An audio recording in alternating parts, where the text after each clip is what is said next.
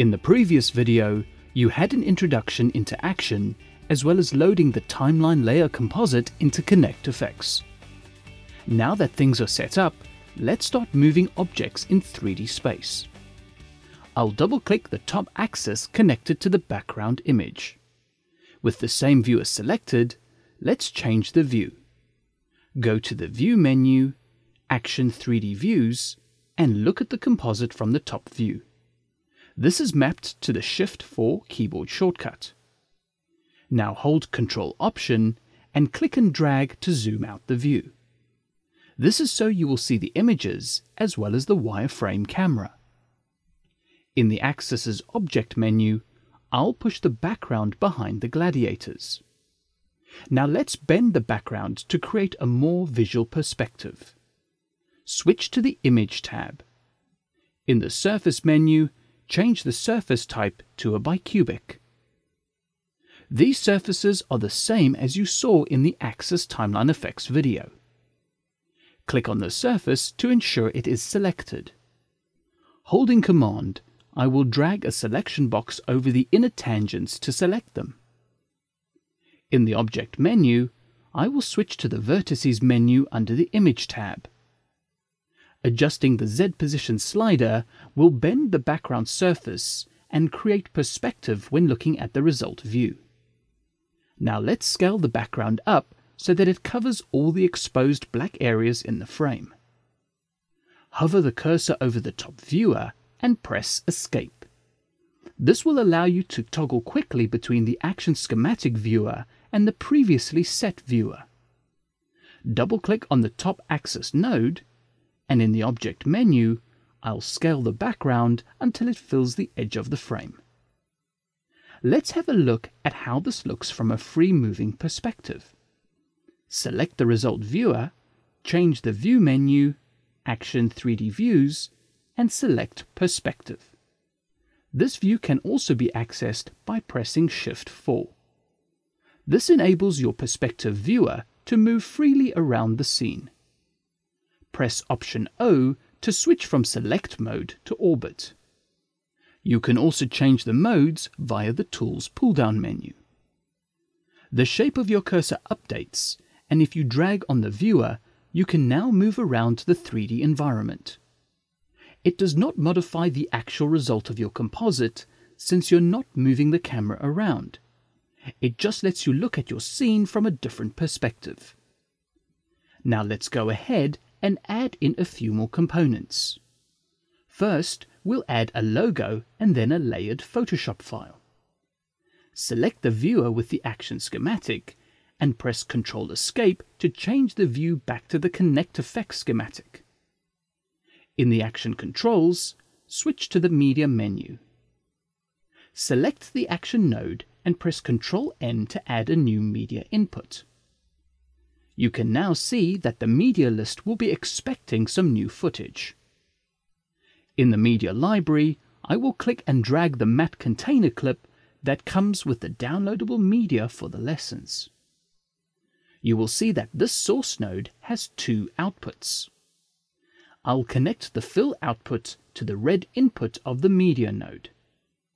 I'll also connect the blue alpha output to the blue matte input of the media node. Selecting the Action node, you can see how the perspective viewer shows the logo as part of the three D composite. Let's place the Expo logo behind the two gladiators. I'll select the perspective viewer and press F four to see the action result. Also select the ConnectFX schematic and press Escape to go into the Action schematic. If you don't see the nodes in the schematic, you can use a really handy tool for panning the schematic viewer, the navigator. Press Control Option N and the navigator will appear in the viewer.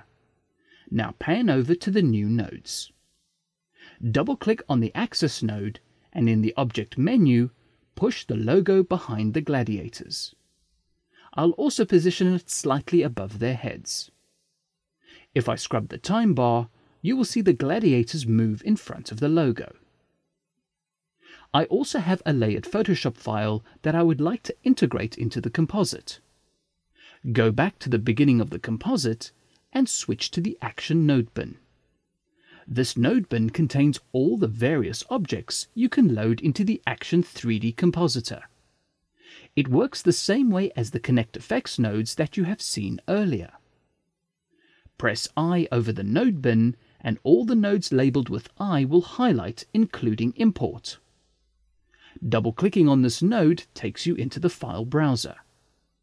Here you would choose the type of file you would want to import using the pull-down menu at the bottom of the screen. Using the small folder window, you can navigate to the folder where you have the P S D file. Select it, and Action will load the file. You can see the Photoshop files integrated into the composite.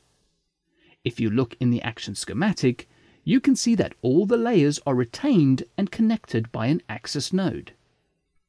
I just want to draw your attention to the C F X section in the Media panel. You can see in the Sources folder that all the elements of the Photoshop file are stored there.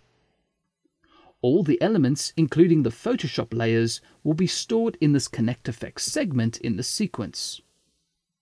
If you want to save one of the sources into the Media library, you just need to drag and drop the source into a library folder. This does not move the source from ConnectFX. It simply makes a copy for later use.